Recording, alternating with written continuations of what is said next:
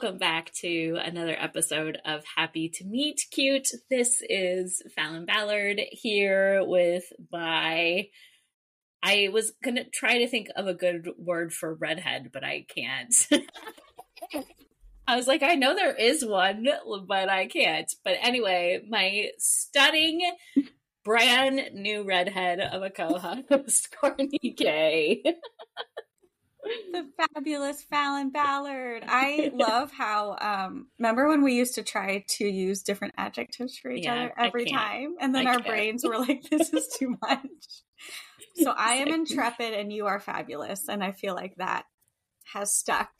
That works. We can stick with that. I love it so much. And yes, I have dyed my hair. and it looks amazing. I'm obsessed with it. you. So I- good. I'm having a lot of fun with it. I was before we logged on, um, we were talking about how hair is like can affect you so much emotionally. It- It's kind of wild. Totally. Yeah. Like I'm at that point now where like I need a haircut um because it's getting very long, but I It's beautiful. just don't want to. yeah, that's fair. I And I, mean- don't do like trims. Like I because I don't cut my hair that often. So when I cut it, I like I chop it Mhm. and I just am like not emotionally prepared for that. oh, take your time. take all the time you need. My sister is a hairstylist, and um, I'm very lucky. So yes. but she is like her salon's maybe an hour away and i she doesn't charge me like she won't accept my money so my form of payment is then i take her out to eat afterwards Yeah. um but i always feel bad because i'm taking like her space her client space you know? And so i never want to go too often. So i go about once a year as well. But um she like lightened my blonde last time we went. She gave me some brighter highlights. And so now i this is like a wash-in shampoo like copper. And um the blonde soaked it right up. Oh yeah. When I first did it, it was neon orange because like the more washes you do of the shampoo, it gets more rich. Yeah. Um, but it was literally it. I looked like that uh, neon orange spray paint like on construction sites, and I I, went. thought it looked cool. yeah, it was funny though because I went and um, of course it was the day that I was picking up my daughter from junior high for the first time. Oh, and I was like, cool, I'm going to wait in the car because I dyed it while she was at school. She's like, "What the heck, mom? I've been in school for one day. this is this day at this time, why? She's like, I can't leave you alone for a single minute. so I didn't want to mortify her at pickup, so I stayed in the car. That's hilarious. oh, God. The adventures of parenting. Oh, good How are times. you? I'm good. I'm just uh trying to make a million lists so that I do not forget anything for Steamy Lit, which actually, as this is launching, it's like tomorrow. So Yeah, yeah, yeah. Yeah. Um, but yeah, I just am like trying to organize my stuff. I have so much swag to get rid of. I have new bookmarks that I ordered that I don't love, but I ordered like 2,000 of them. So they're coming. That's how I feel about my bookmarks that I have like 2,000 of. They're like, I'm not, I, I know the front of mine is cute, but the back is just like, so we just won't pay attention to the back. well, for the record, I, your bookmarks are freaking adorable. Um, but I know we're all more critical of our own swag than Yeah. And it's more so people. just like the way that it printed looks weird. Oh, I should have gotten like a sample first. That's my bad. I uh I just kind of went with it and I was like, "Oh, that's not how I thought it was going to be." But it's fine. It's totally fine. They're getting I- distributed. Yeah, they're going to be adorable, and I definitely want one. Um, so I ordered like I got this wild hair before I actually dyed my hair a wild color. um, I ordered a ton of like stickers that I made on Canva, and I am obsessed with them. I love them, and I don't think they're going to be here in time. Oh no! so sad. So I don't know what to do now because this is like the last big event, really. Yeah. And of the year, and so I don't know. Maybe I'll just do like a holiday mailing thing, but I'm so sad. well, fingers cute. crossed. I know, fingers, fingers crossed. crossed. Maybe they'll get here. Um, how are you feeling coming off of your launch and Summer Book Fest? We're to that point where like it's starting to sink in that it's done. How's it yeah, going? Yeah, Summer Book Fest. Man, that was intense as far as like from a planning standpoint. Yeah. The people were absolutely incredible. Um the experience was awesome. And, but I I don't know. Like would you being an author would you do it again? Like would you do a big event like that oh, planning oh, yeah. it yourself again? Yeah. Yeah. Absolutely. Yeah. I mean, that's easy for me to say because you did most of the work for this one. But like, I like, I know that people were sort of joking, but not and being like, so this is going to be like an annual thing, right? And in my mind, the whole time I was like, yeah, I feel like this has to be like an yeah. annual thing. It was, and cool. I think maybe we just do it in different places each year. I agree. Um, you know, switch it up a little bit, but um, I had an amazing weekend. So yeah, it was amazing, and I learned a lot to, on how to, um, like start earlier mm-hmm. the planning because yeah. what happened this time is it was just such like a fluke thing that came about that yeah. it was like the more it went on I had to just like lean into it because yeah. I was like, oh, this is this is happening. so um uh, it felt like scrambling a little bit at the end because of that because it um it was a whole learning experience yeah so now i feel like it was just we have so much knowledge moving forward so that's cool yeah also i was gone for the 10 days leading up to it which scheduling wise i don't think we would do again in the future just because there's so much that I could have taken off your plate in those last 10 days, you know, if we both had been around to be able to do that stuff because we didn't really know, you know, what we were going to need until it was like, oh, we need this. Oh, and, exactly. And yeah. we didn't really know like the scope of it. Like, yeah, it was kind of like, oh, we have this idea. And then we planned as much as we could. But then once it came like the two weeks yeah leading up to it it was like oh we need like once we got in the space like when i got in the space and could feel out what they needed i was like ordering things last minute and yeah. then it was like okay well we should have a moderator meeting and we had that maybe a few weeks out yeah but then like getting all the questions together and then like getting those to the panelists like i would do that much earlier next time because it was just something I was like, oh, we, we should do this, but it happened so last right. Yeah.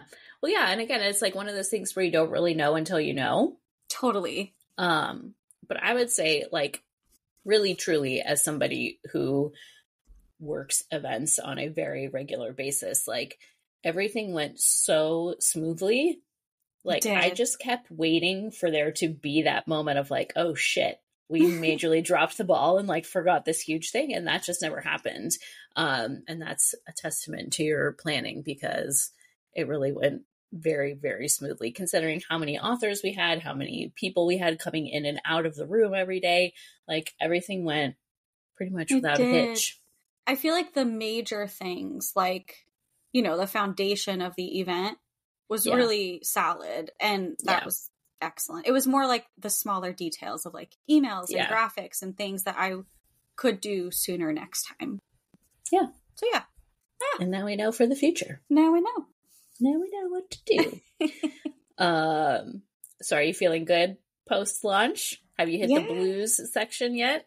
I feel like I know I was telling you, I think like the hair has helped with the blues. At, like I love it. Just doing something kind of funky uh I don't know. Hair's funny that way. But I don't know. I'm fine. I think it's it's different this time because it feels like so much the end of an era. yeah. Very dramatic yeah. to say. No, but that's true. Yeah. But Fern Falls, it was like I lived in it for a few years now, and it's like, okay, yeah. I'm moving on. And it's kind of sad. Like I left it open to go back, but I'm ready to tackle something new. And and I'm not contracted yet. So it's like Yeah.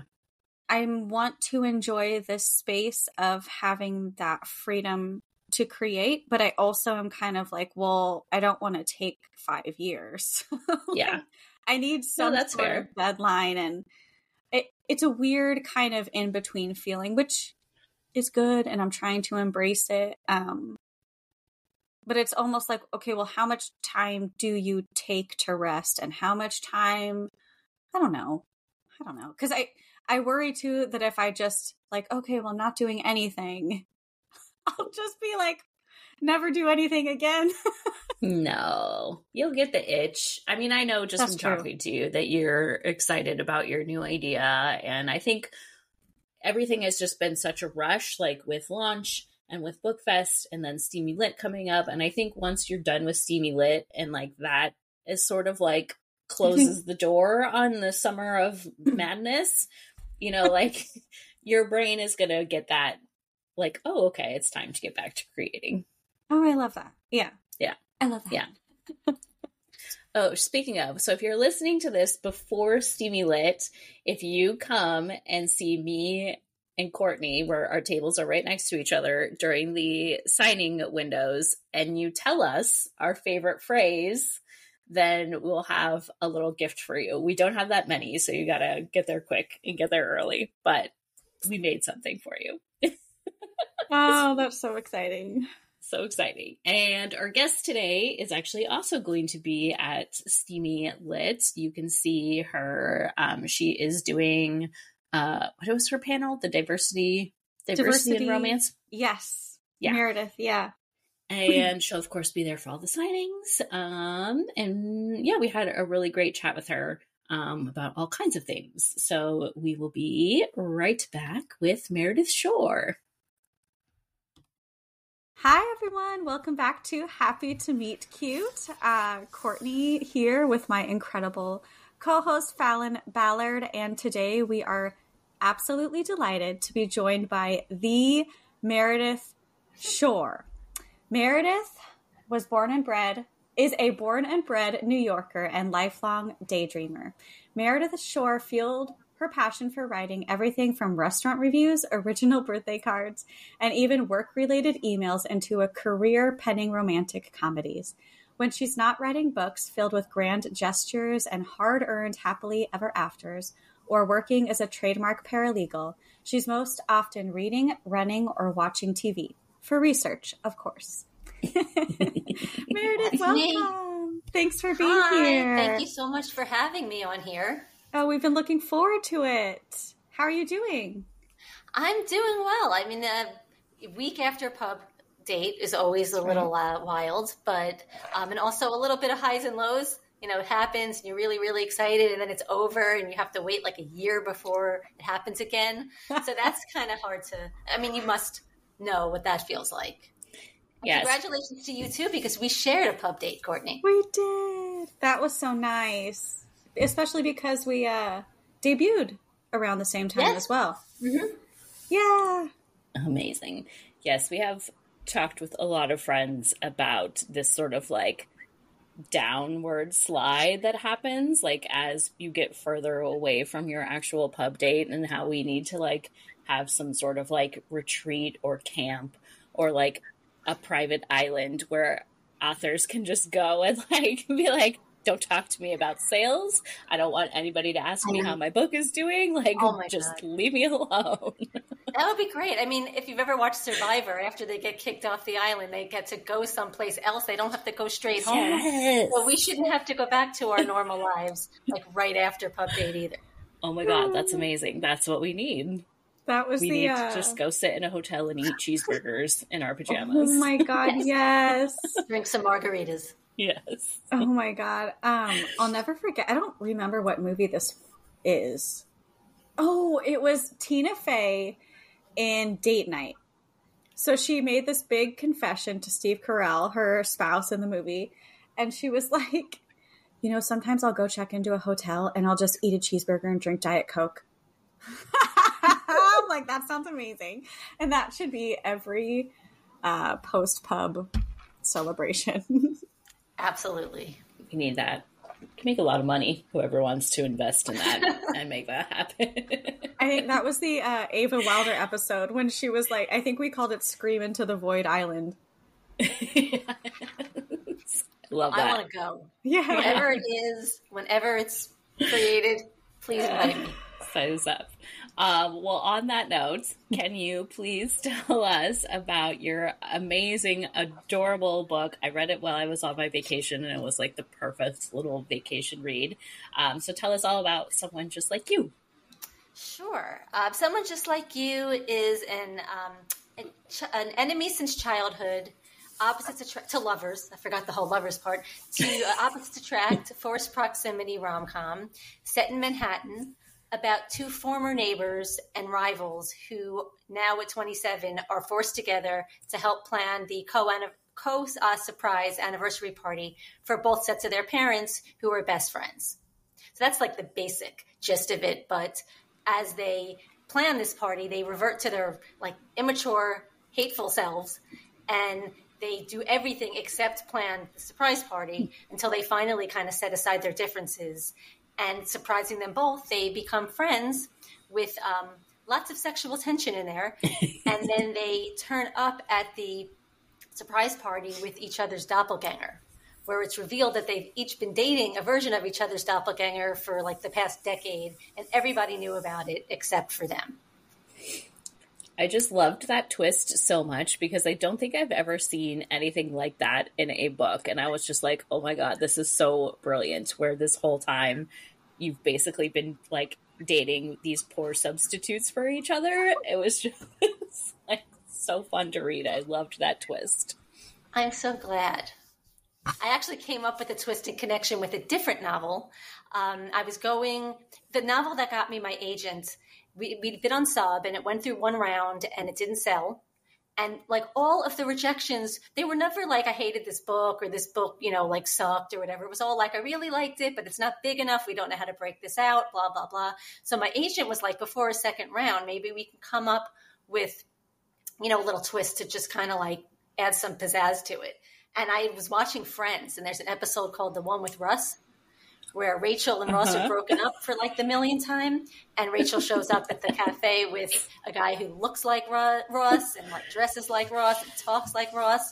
His name is Russ, and every like all the friends are like, "Do you not see this? How do you not see this?"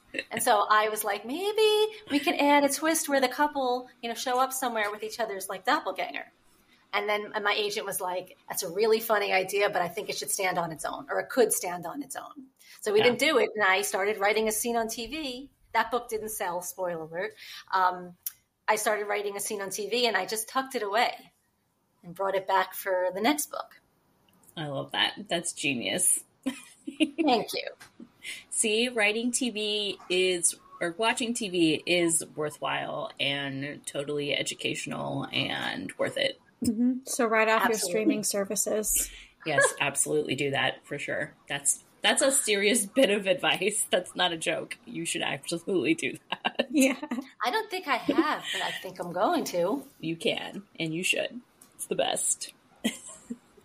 it is. It's all research. Like, I always find that when I'm watching different movies or different TV shows, there's just like little nuggets and kernel, kernels of inspiration that you find along the way, and they're just lead to some really good ideas.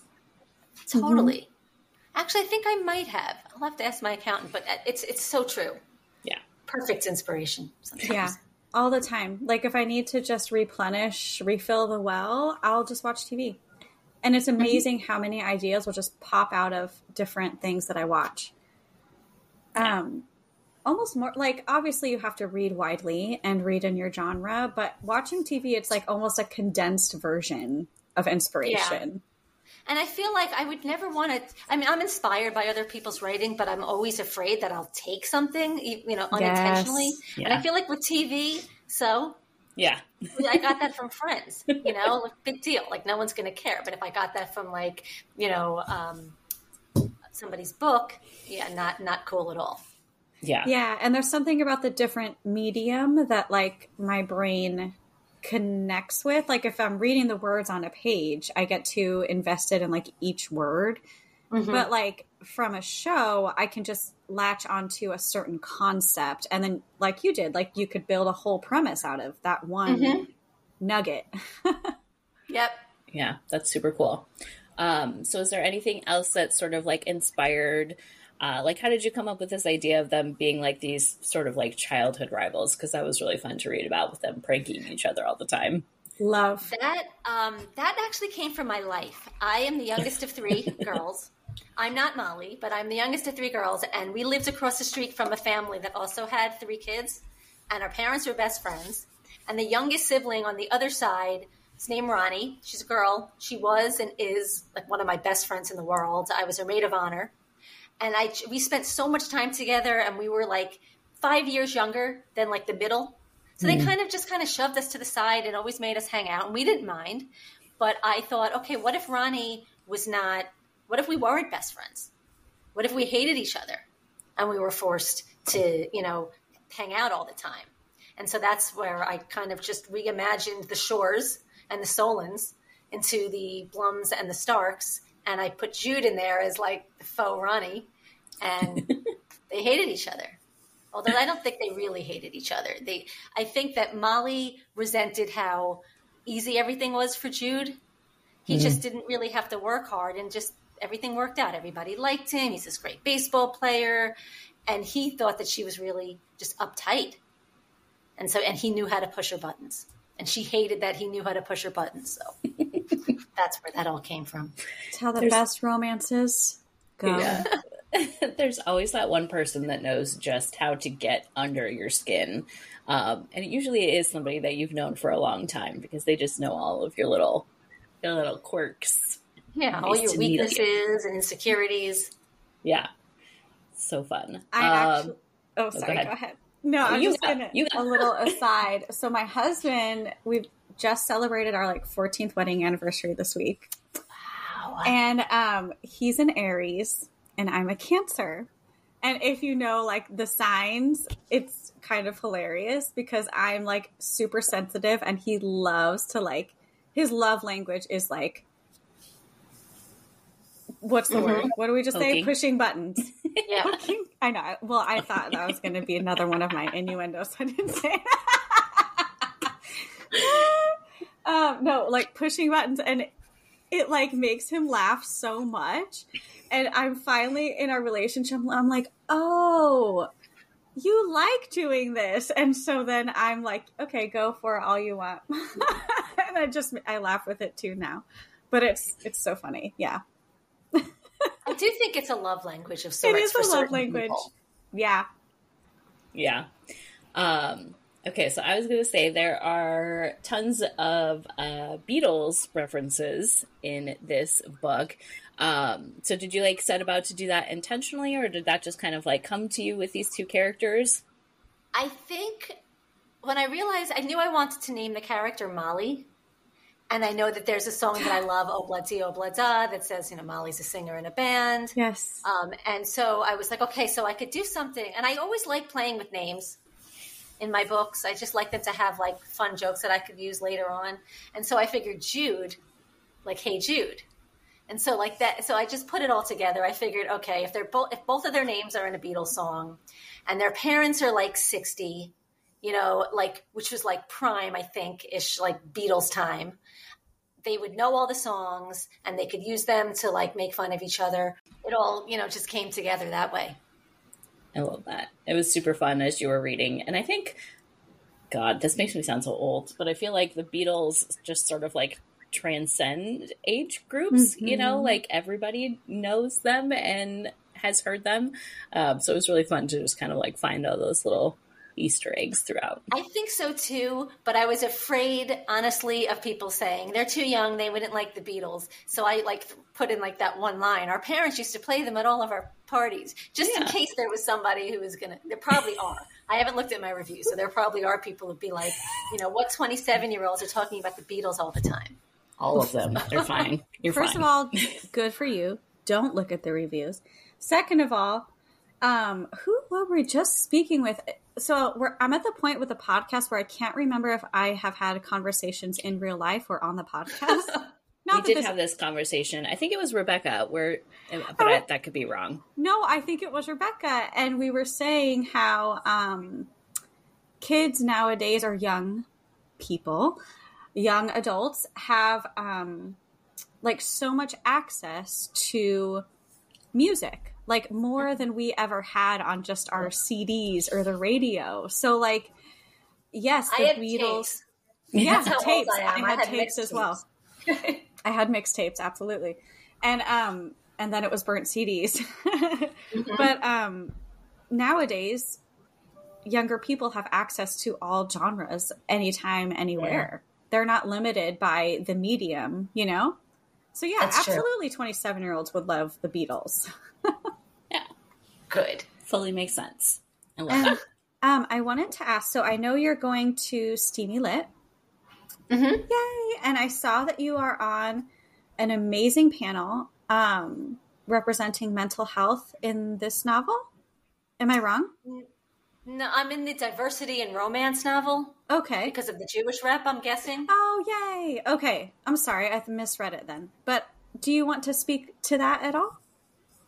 Well, I did want the character. I'm Jewish and I'm Reform Jewish, and I just when I was growing up, I never really saw Jewish characters in books unless it was like Jennifer Weiner was great about that, but they weren't romance. You know, they were chick lit, which I'm sure she would hate me if I called them that. Because she hates that term. We blame it on the industry, not you. It's not our fault. it's not our fault. And like Judy Blume, yeah. like there was just very little. And then there, and then there's a lot of uh, Jewish rap where the characters are Orthodox, which is great but I'm not. And I think there's a lot of characters, there's a lot of people out there who love romance that don't see themselves in books. And I wanted to represent like the people like me who are Jewish, but it's not part of our, it's not like a huge part of our lives. I mean, I read so many books and it's just kind of like a given that the character is Christian, mm. but you never, but it's never a thing where people are like, how come they don't go to church? How come we don't see them giving something up for Lent? You know so why can a character also just happen to be jewish and like and like most of the people in the world not all of them but looking for love? Because i feel like romance is something that transcends religion. You know m- you know most of the world wants that or love to somebody to love in a romantic way. So and i think it's important not only for people to see themselves in books for mental health, for religion, for race, for everything, but also to read about people who are completely different from them just to understand that we're all human beings, you know? And so I guess in a nutshell, kind of a long nutshell, that's why I wanted to do that, to include Jewish rep, my kind of Jewish rep in the book. Oh, thank you for sharing. That was so beautiful. And I absolutely agree with you. I think um, actually we spoke to this a bit um, during our summer book festival this past weekend. But just oh, that I wish I wanted to be there so badly. It looks so fun. So congratulations oh, on putting next... together such a great event. Thank, Thank you. you. Oh we got to come to the East Coast because yeah. we've been getting lots of requests for that. And so I'm like, oh, yes. all right, we'll have to make that happen. Volunteer. Yes, please. We'd love it. Um, but we were speaking how one of the biggest powers of romance is that it is such um, just a very accessible vehicle for empathy Mm-hmm. And I don't really know how else to say that, but just when you're invested in these stories and seeing different perspectives, no matter where you're coming from, mm-hmm. um, it's just like really, it gets into your heart and it teaches people who may not have access to a different perspective, um, you know, what that's like. I absolutely agree with you. And I love that there's so much more of it now. Yes. Than there yeah. was, you know, like even five years ago. Absolutely. Yeah. And I hope that there continues to be even more. Yeah. Well, I feel like you. I have learned more about other cultures, other religions, other, you know, even just like places people live, like from reading romance than I have in Mhm. like any college class I ever took, any, you know, like any other real life experience. Like it's just, it just is like such a great way to just open yourself up to the thousands and millions of other people out there who are not mm-hmm. like you. And like how fun and amazing is that to get to just like live these thousands of lives through a book? Like that's incredible. No, like and like 350 pages of it. And Yeah. so you really see the characters from like the beginning of their journey, at least in the book, to the end, and you get to experience all their ups and downs and their growth and acceptance sometimes because a lot of times they're struggling with things that they can't change. How you know what's the best way to deal with it if you can't change it? Mm. So Wow. it's incredible. Thank you for sharing your stories with us. Yeah. you're welcome. I we've been joking a lot lately that we say I love that on the podcast like all the time, like just over and over again. And I'm like now so aware of it that I'm like trying not to say it all the time. But I really do. I'm like, I love that and I love this. and That's so funny because I was watching. Have you guys watched Glamorous? It's a show on Netflix. No, but With now that Kent song is in my head. Glamorous. Well, there's a character who I watched an episode, and this character just kept saying, "Not this," and it was just throughout the whole thing. Everything happened. It was just not this, and it just became like the thing of the episode. And so I love this. Just reminded me of not this. Okay, I'm gonna adopt that. I like that one too. I guess it would be a good like if you drink alcohol, like a good drinking game Drinking game. for our po- our Ooh. podcast. yeah. I just always imagine people listening to it in the morning because that's when it re- is released. And so I'm like, yeah, get your drinking game on at 11 a.m. coffee. yeah. Take a sip of your Sunday, coffee. Sunday. Sunday, Sunday. I can't do it today. If I go back to work like with you know drunk, um, that would not be a good look. And I don't make enough money on my books to quit the day job. So Ah, steamy Oh. lit. Yeah. We love all that. All right. Oh, Well, funny. Um, so I know that we have touched a little bit on this on the podcast before, but it's like one of my favorite things to talk about because everybody just has like such strong opinions and everybody has different opinions about this whole debate about what makes a rom com. And, you know, is something a rom com versus a contemporary romance, uh, rom com like versus women's fiction. Like, so I'm interested to know, like, what is your definition? Like, how do you separate the two of those, rom com versus contemporary? Well, it's definitely not because of the illustrated covers anymore. Like I just, you know, I don't assume that people. And, I- and I try to tell people, haven't you like read the room? Like it's been like this for years now. Don't assume looking at um, an illustrated cover that it's going to like be like fun, you know, really funny, or that it's not going to have sex. I mean, that one is ridiculous to me. Um, but for me, I think that so the premise, if the underlying like premise is humorous, to me, like that makes it more of a romantic comedy than a contemporary romance that, that happens to be funny. Like for instance, I don't like I Lynn Painter. I consider her books romantic comedy. You know, like she there's a text message in Mr. Wrong Number where she starts texting and not realizing that it's her brother's best friend and I mean that's just funny. Yeah. Or the bromance book club. You know, you have a bunch of guys just like talking about romance books. Your books I consider rom coms. Yeah, I totally agree with that. And um, I love exactly how you put that because for me, I've always said, like, there are authors who are funny, like, their voice is funny, like, but there has to be something inherently comedic about the plot for it to really be a rom com. And you can, I mean, I know we can think about it a little bit differently with movies versus books, but I do think that that is sort of like the key that kind of binds them together. Is like if you look at like the classic rom coms movies, a lot of them have that like really funny, weird.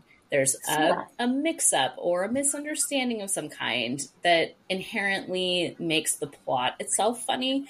And that mm-hmm. I think is what kind of sets those two apart. There's a lot of contemporary romance that just happens to be funny, Mhm. but that doesn't necessarily make it a romantic comedy.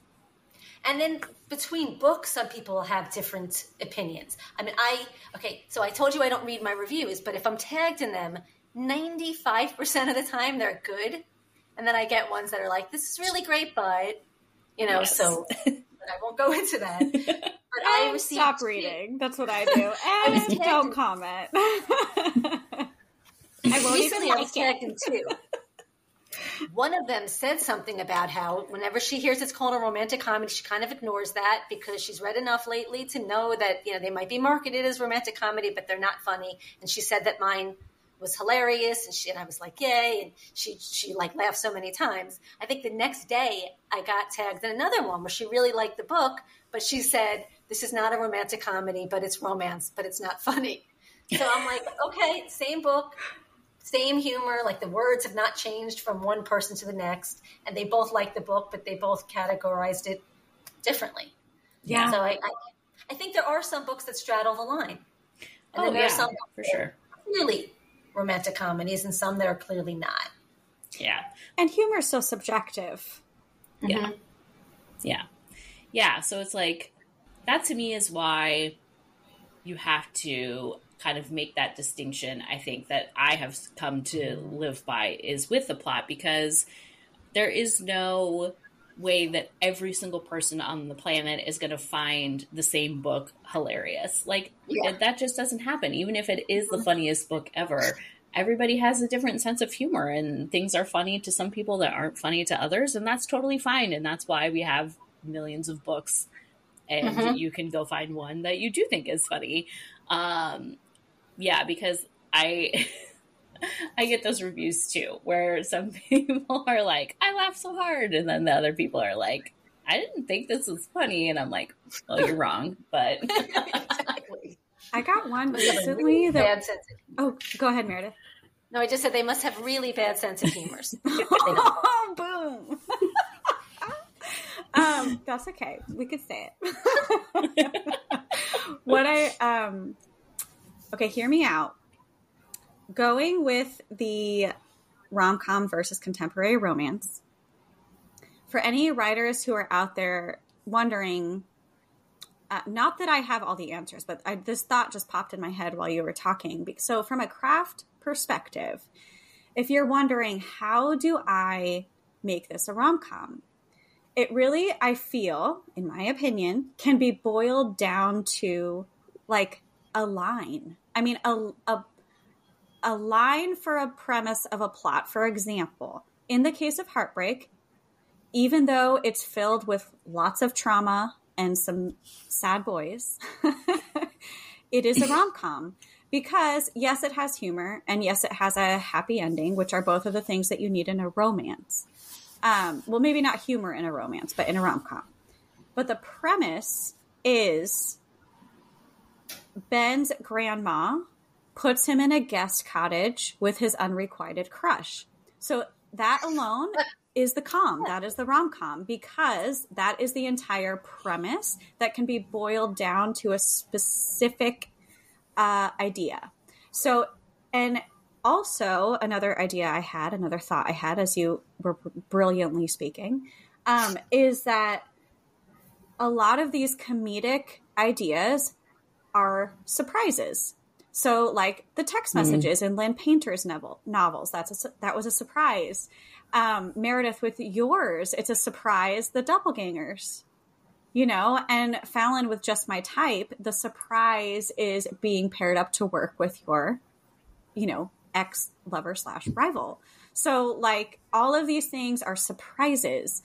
So, anyway, I hope that kind of helps boil it down to a craft perspective. If you're out there kind of wondering, how do I shift my outline or shift my pitch uh, to include to be a rom com? I don't know. Yeah. Yeah. Good advice.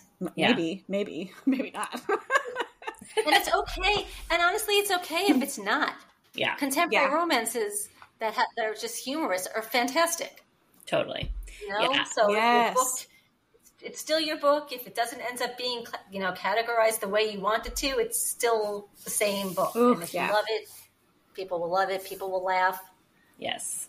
And I think that that is maybe the reason why we're having such an issue with this debate right now is because publishing has latched on to rom-com because they've been selling so well throughout Money, the pandemic money. and beyond and so they pitch things as a rom-com that are not a rom-com and when Yeah. you set readers up with this expectation that it's going to be this thing and then it's not that thing, then that's when readers get annoyed and they get Mhm. upset. And then that's when you start to hear people being complaining about things because, and the complaints are totally justified because if Mhm. you go into something thinking it's a rom com and then all of a sudden somebody's got cancer and is dying, like, I'm I was just going to be thinking about upset that. about that because that's not what I signed up for. And that might be a totally beautiful, wonderful book that I would love in an, another circumstance. But if Mhm. I'm going into it expecting one thing and that's what I get instead, then you've made me an unhappy reader.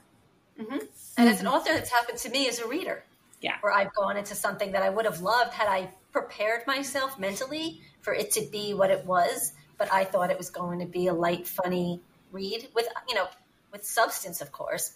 Most of them have that, but not quite, not like the cancer thing, which to me, I, I, I either don't read it or I have to be warned Yeah. that Yes. it's there. Yeah. And not to say, and because I know neither of you are saying that romantic comedies can't have serious topics, but I think we all agree that your main plot line, like that main thread running through the story, you've always got to come back to that original idea. Mhm. Yeah. And then how that then answers the main question of how are these two people going to end up together?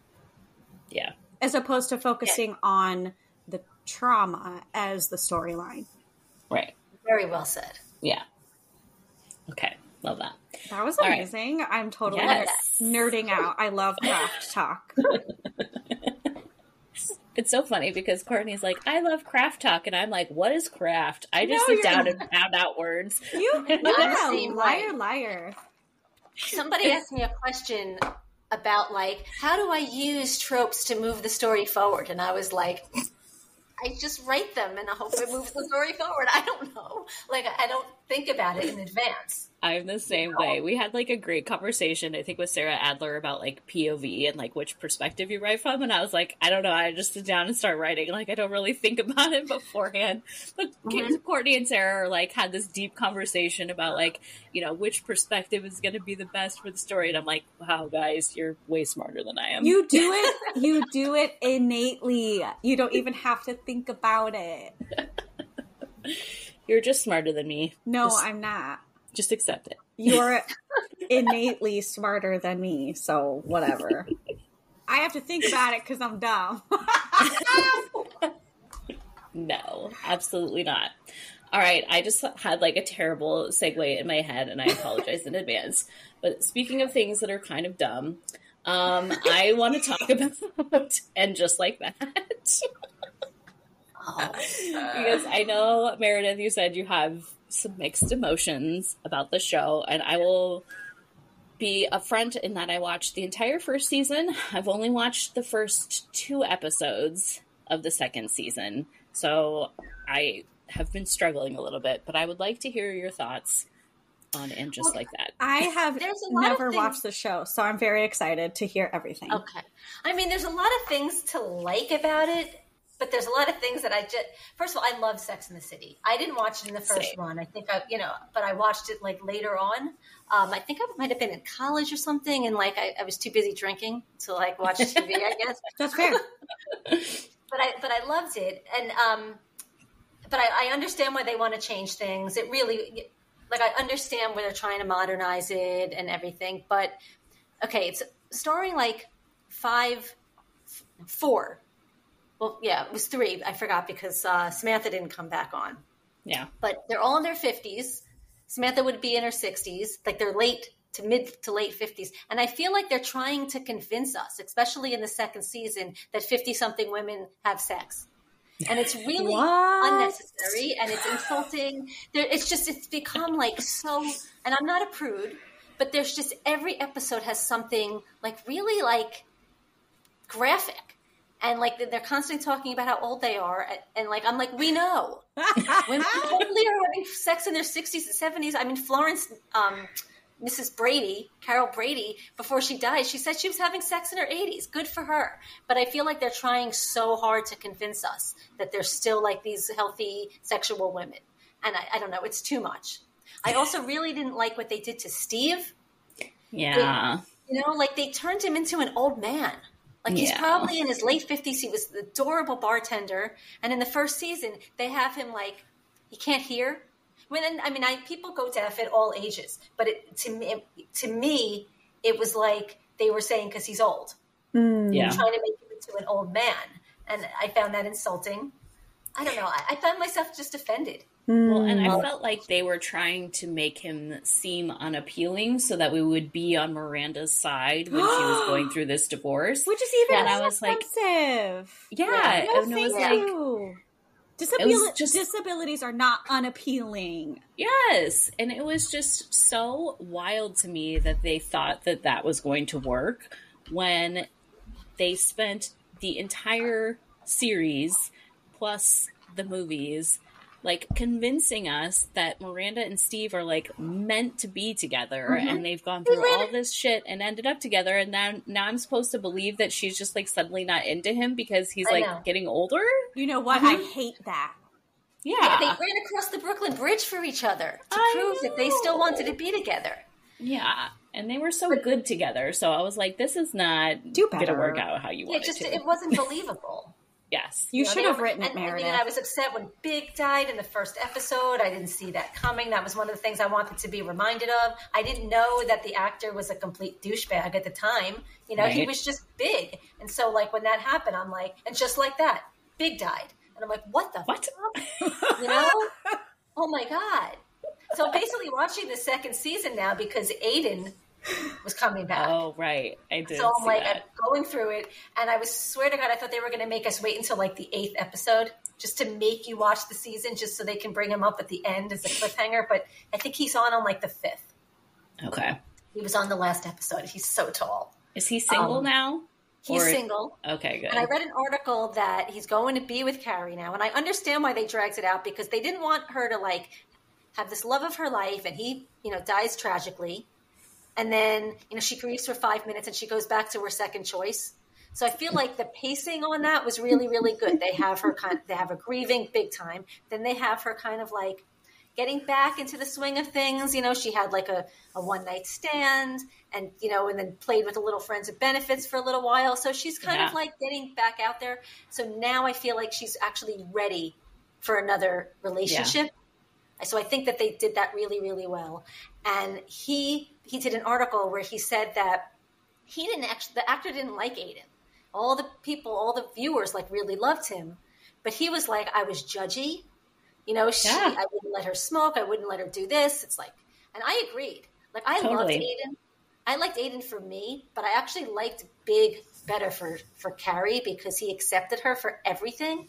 Yeah. You know, and she was a lot, which is, I, lo- I, I a lot of people hate Carrie. They think she's so selfish. I kind of like her. I enjoy watching her. Yeah, I think what has been interesting about this transition and like the time in between the shows is that when the original was on and when it was like sort of at the height of its popularity, it was like we all were obsessed with Carrie. Like if you did one of those tests and you were not Carrie, like it was like, oh, well, this is wrong. Ah! like if you did the test and you were like, you're a Miranda, it was like, fuck you, test. That's the biggest insult ever. But like the more distance we've had between the original show and now, we're like, actually, like Carrie's maybe not like the best, and like Miranda's like super smart and successful, and like that's a good thing. I want to be a Miranda. but now we're like, Miranda became the best one. yeah. But now we're like, Miranda kind of sucks again. Oh yeah, she does. She totally sucks again. She's she's selfish and she's um yeah, she's she's gross. I just don't like her. yeah just the way that they and i don't even i feel like uh, i know people have said this before i'm not the only one that they have like instead of bringing us miranda they're giving us cynthia nixon Yes. and it's like i don't that's not why we like this character like cynthia nixon is an incredible performer and love her and everything that she does but like Miranda is not Cynthia, and there needs to be like some separation there. Yeah, I agree Yeah. with you. Someone at least gay on this one. Yes, Yeah, Miranda. Sweet, Miranda. sweet. I was wondering. But Miranda was never gay. Like that's the thing Right. that bothers me. Like I, I, I agree that I want there to be gay characters in this that aren't just the token guys from the first season.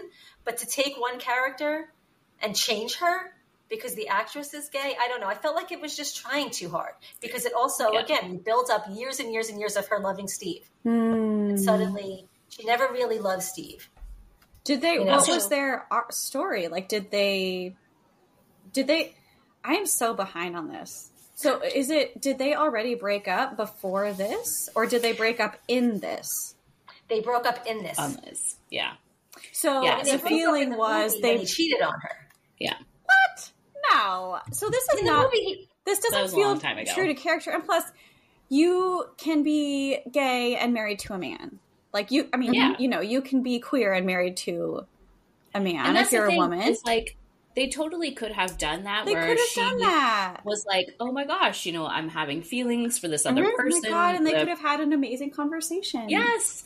And and she could have even been like, you know, I maybe want to experiment or try something or whatever, but like to just Yeah. totally like shove your whole marriage aside just made absolutely zero sense. Also, there is an episode of Sex in the City where Miranda pretends to be a lesbian to get invited to like her CEO partner dinner or whatever, and she kisses the girl that she goes on the date with and is like, "Nope, absolutely nothing." So like mm-hmm. she had this moment on the show where she was like, "I'm definitely not queer," and then all of a sudden, now like 20 years later, she's like, "Oh, just kidding, mm-hmm. I am." like, it's Well, just To your point, I see what you're saying because it probably felt like they just did it to check off a box, which sucks. Which is like Yeah. always very evident when they're doing that, and they could have Yeah. worked it in in a way that was more true, more, like more true to her character arc. I don't know.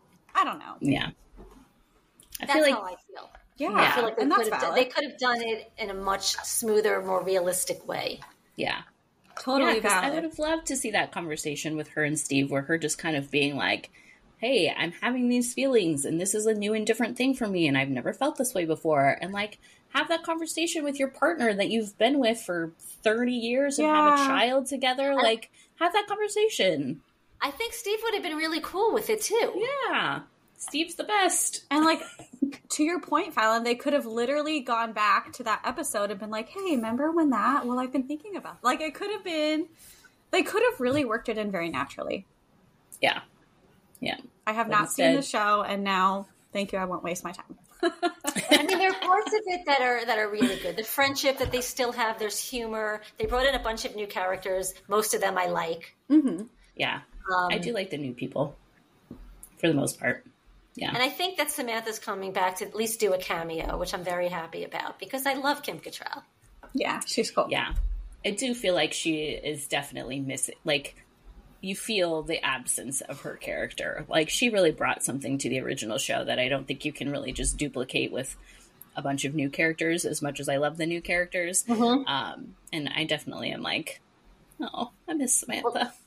I watched the documentary and it said that at the beginning, whenever like one of the new characters would come to like the restaurant or the bar and meet them, they would never have all four of them sitting at the table together because it was too reminiscent of the four original women at the diner and everywhere they would go. So like one would show up and the other one and one would stand up as if to leave and it was purposeful because they did not want it to seem like they were trying to like recreate the four, Yeah. you know, close friends hmm. like that fast. Yeah, because you can't. That like that's just the kind of chemistry and the kind of writing that it just it happens in a you know kind of a once in a lifetime thing. And like I will still go back and watch the original. And yes, there are a lot of things that do not hold up and do not age well. but there are also so many moments where it's just like like this was just magical and mm-hmm. it's really hard to like recapture that later on when you're missing people especially. I think at the heart of that show and what its strength was is that at the core it was about the friends, like the mm-hmm. friendship group, Yeah. Yeah. and how important and like beautiful that can be in adulthood. Yeah. Yes. Yeah. And I love that. I mean, that is like the, you know, Mr. Big says that in like the last episode, like about Carrie. He says to the other girls, like, you're the loves of her life, and a guy's just lucky to come in fourth. And Yes. it's like, you just never forget lines like that because Mhm. they're just so special. Mm, Yes, I yeah. agree. Okay, now I feel better about it, but only because we were talking about the original, and I want to go back and watch that one instead. Maybe I'll do that instead. All right. Um, we're going to kind of totally switch topics here, but one of the fun twists in Someone Just Like You is that your two main characters end up dating people who are basically like poor substitutes for the uh, ones they're really in love with. And you have done some research on celeb doppelgangers, and I'm like so excited for this because I love stuff like this so much. So I want to hear all about this very hard research that you had to do for your book. I have like a list of people, and I admit I did some of this research on the internet, but there was one that, and I don't know, this actress is not very famous as far as I know, but you know Rachel Bilson from Yeah. Hart of Dixie and um and the OC. Yes, I love her. Well, I was watching this show called um, Everwood.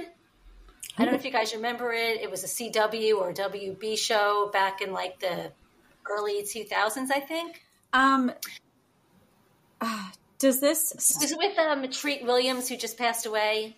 Oh, Hold yeah. on. Anyway, I, it's. Let me see. I was watching it. I, I don't know why. I just found that this is before Treat passed away, so it wasn't like in tribute. I was just watching this show. I found it on HBO, and I, I think I looked at like shows to watch if you loved Hart of Dixie and Gilmore Girls and like all of these shows. So I, I was like, oh my gosh, I've never watched Everwood. I was watching this episode, and this actress called Zora Zehetner, she Ooh. shows up, and her name is um, her name on the show was Laynie Hart, which I think Cute. is really funny because Rachel Bilson played Zoe Hart, and the two of mm-hmm. them look exactly alike. And so I looked that up online, and if you if you look them up, her last name is spelled like Z E H E T N E R, Zora, no, Nora.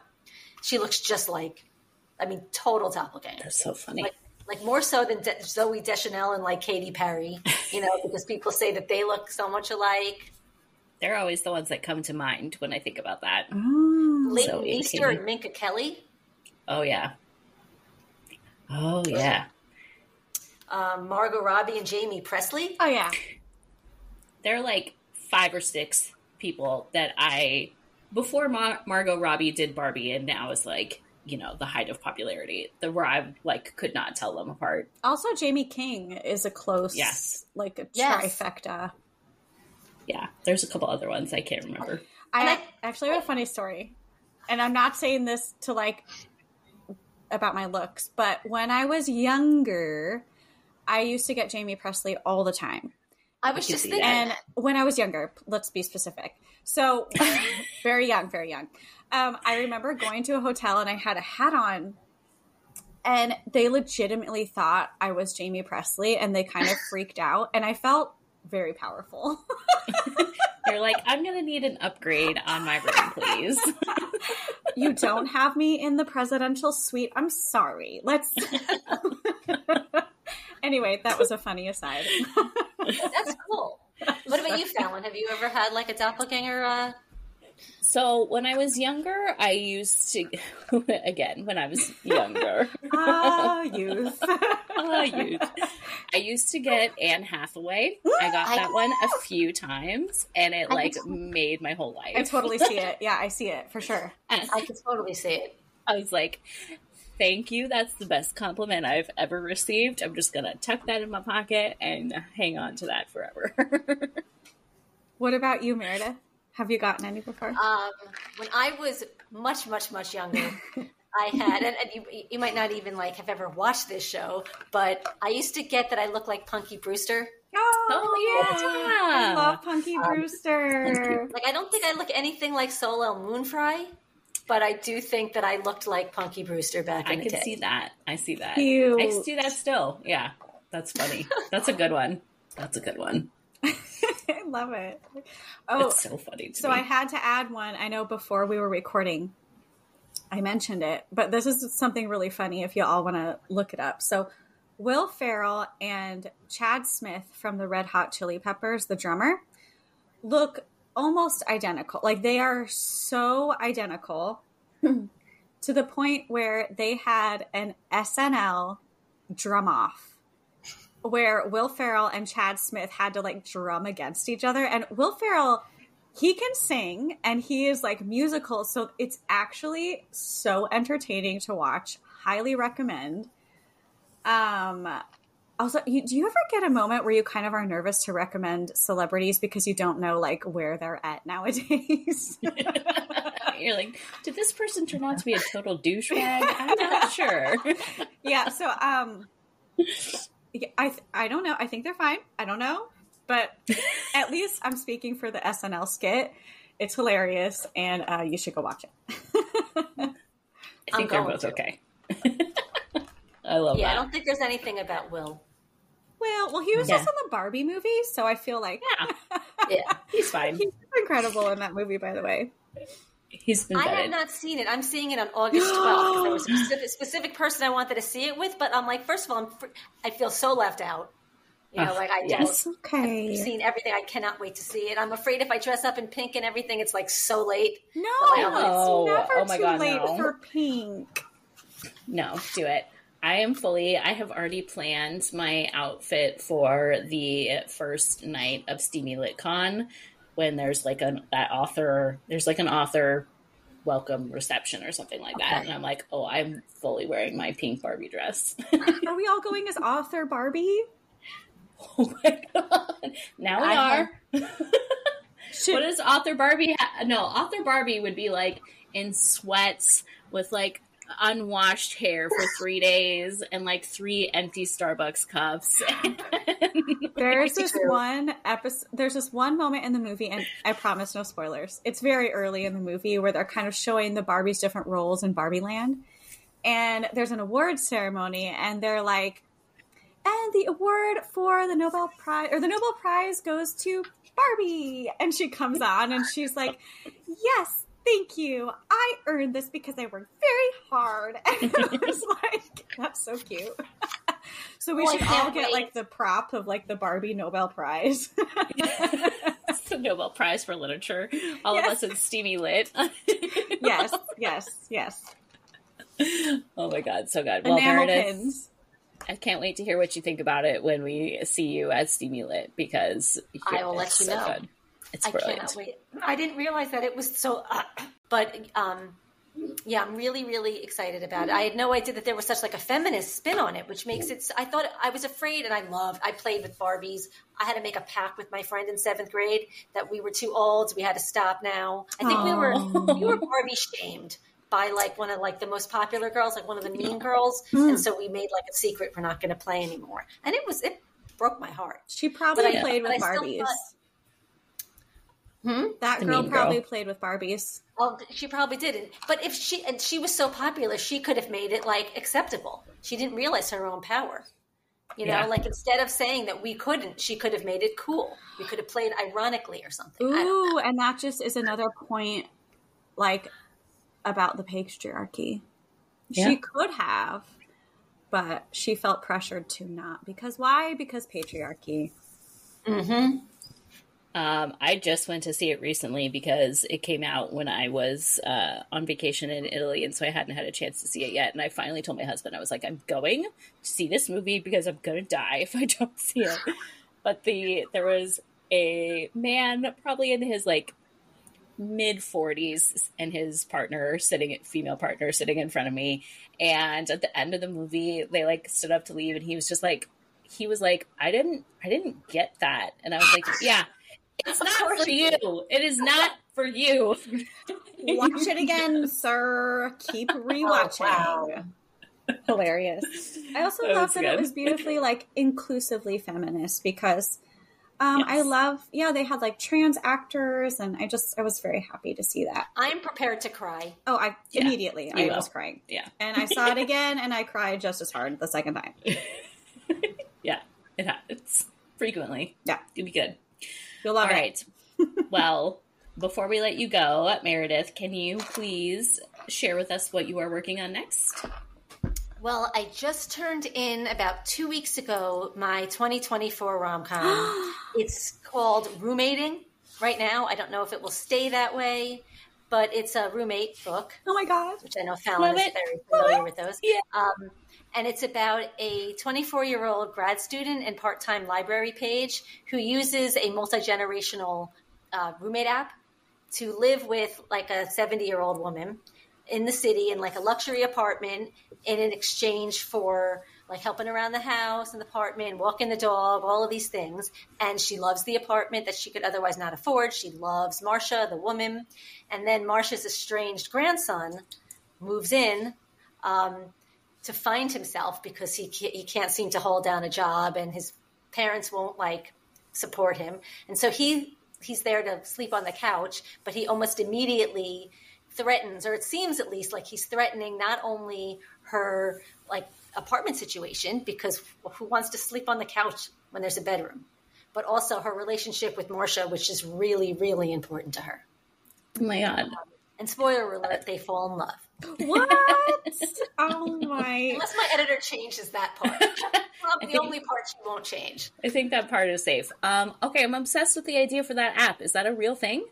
Yes, and in fact, um, both me and the main character heard about it by watching the Today Show. I There love was that. like a segment on the Today Show, and as I'm watching it, I'm like, book idea. Although my book idea, my initial idea was for a non-romance. It was just going to be a commercial fiction novel between, uh, you know, two generations, a Gen Z and a you know a aging boomer, um, together. And um, Melissa, my agent, was like, if you're submitting this to Forever, it's got to be a romance. And I was like, okay. And then I was like, grandson falling in love, got it. And That's so I'm cool. Glad, I'm glad I changed it because I think that I loved writing the book, and I think that I was able to write a better book than if I would like to segue or add to my kind of writing history commercial fiction. And I do have another idea if I ever had time to write like more than one book a year. but I think that the romance is better than the commercial fiction would have been. Hmm. That's so cool. I'm going to look into that app. Not that I'm in any position to need any aspect of that, but that just sounds so cool. I don't think it's. I kind of um, Matt? right now. I think it's only in Boston and like one other state, and I. I mean, I, it's fiction, so I included it in New York as well. Yeah. But that's so genius. That's so smart. Thank you. Oh my gosh. Meredith, you have the best ideas. amazing, amazing, amazing. I always have the amount of ideas that I need, not a single more. Like I know mm. people will write on like Twitter or threads, you know, like another idea and I'm working on this one and I have like seven other ideas. What am I going to do? And I'm like, I wish. Like I have ideas like as soon as I need them, you know, and they're not always good or I'll come up with like a little idea and like it's not marketable. It's just like one sentence and then what? And there's like nothing to support it. So like when I have like my option, I'll I'll come up with a couple of ideas for that and that's it. Like I don't have like a running list of my brain doesn't work like that. A lot of the time, I will get random ideas, kind of like you're saying, like lines or things here and there. And then eventually they kind of go together to form a whole package. Like, oh, this I can use here, this I can use here to form a complete idea. That's a great idea. Is Yeah, it? that's- No, because like I'll, I'll raise it to my agent and she'll be like, "So what are the stakes? Like, what's the what is it about?" And I'm like, "Oh shit!" You know? What- what I just said it's about. You know? Kissing. What are stakes? it's about vibes. My, my agent isn't really into the into like books that are like just vibes. Rude. I made a Pinterest board. What the heck? what more could you need? All right. Um, can you please tell our listeners where they can find you on the internets? Yes, I am mostly active on Instagram, and it's just Meredith Schorr. I'm also there on Threads. I'm still I just because I'm too lazy, I have not deleted my Twitter, which is also Meredith Schorr X. X. Whatever. I don't know. Right now, I just felt like a week after my book comes out is probably not the time to start deleting all of my social media. That's but I don't know how much longer I Yeah, will be that's there. fair. Yeah. yeah. So I feel that deep in my bones. Um, all right. Well, someone just like you is out now. Go buy it. It's adorable. Meredith, cannot wait to see you at Steamy Lit and actually see you in person. It's going to be so So- amazing. I'm so excited. Thank you so much for having me. This is like I feel like I've been invited to like the cool girls table. What? Like, oh, you guys. you can sit with us anytime. Yes. Are you please, kidding please, me? Please. This is the also, awkward. I've never in my life been called the cool You girl. so thank I- you. This is the awkward people's table. and we love everyone. Thank Yeah. you, Meredith, for joining us. And listeners, we will talk to you next week. Thank you so much for listening to Happy to Meet Cute. If you enjoyed our podcast, we would love it so much if you would give us a follow on social media. We are at Happy to Meet Cute on Instagram. And also, if you could please leave a review and subscribe, that would be amazing. If you would like to follow your host, you can find Courtney at court underscore K, K A E, on all social media platforms. And you can find me, Falon Ballard, at Falon Ballard, everywhere you imbibe your social media. If you would like to buy any of the books mentioned in this episode, you can find links in the show notes. And a special shout out to Zachary Kibbe and Matt Ballard for our amazing theme song. Thank you so much for tuning in, and we hope to see you next time.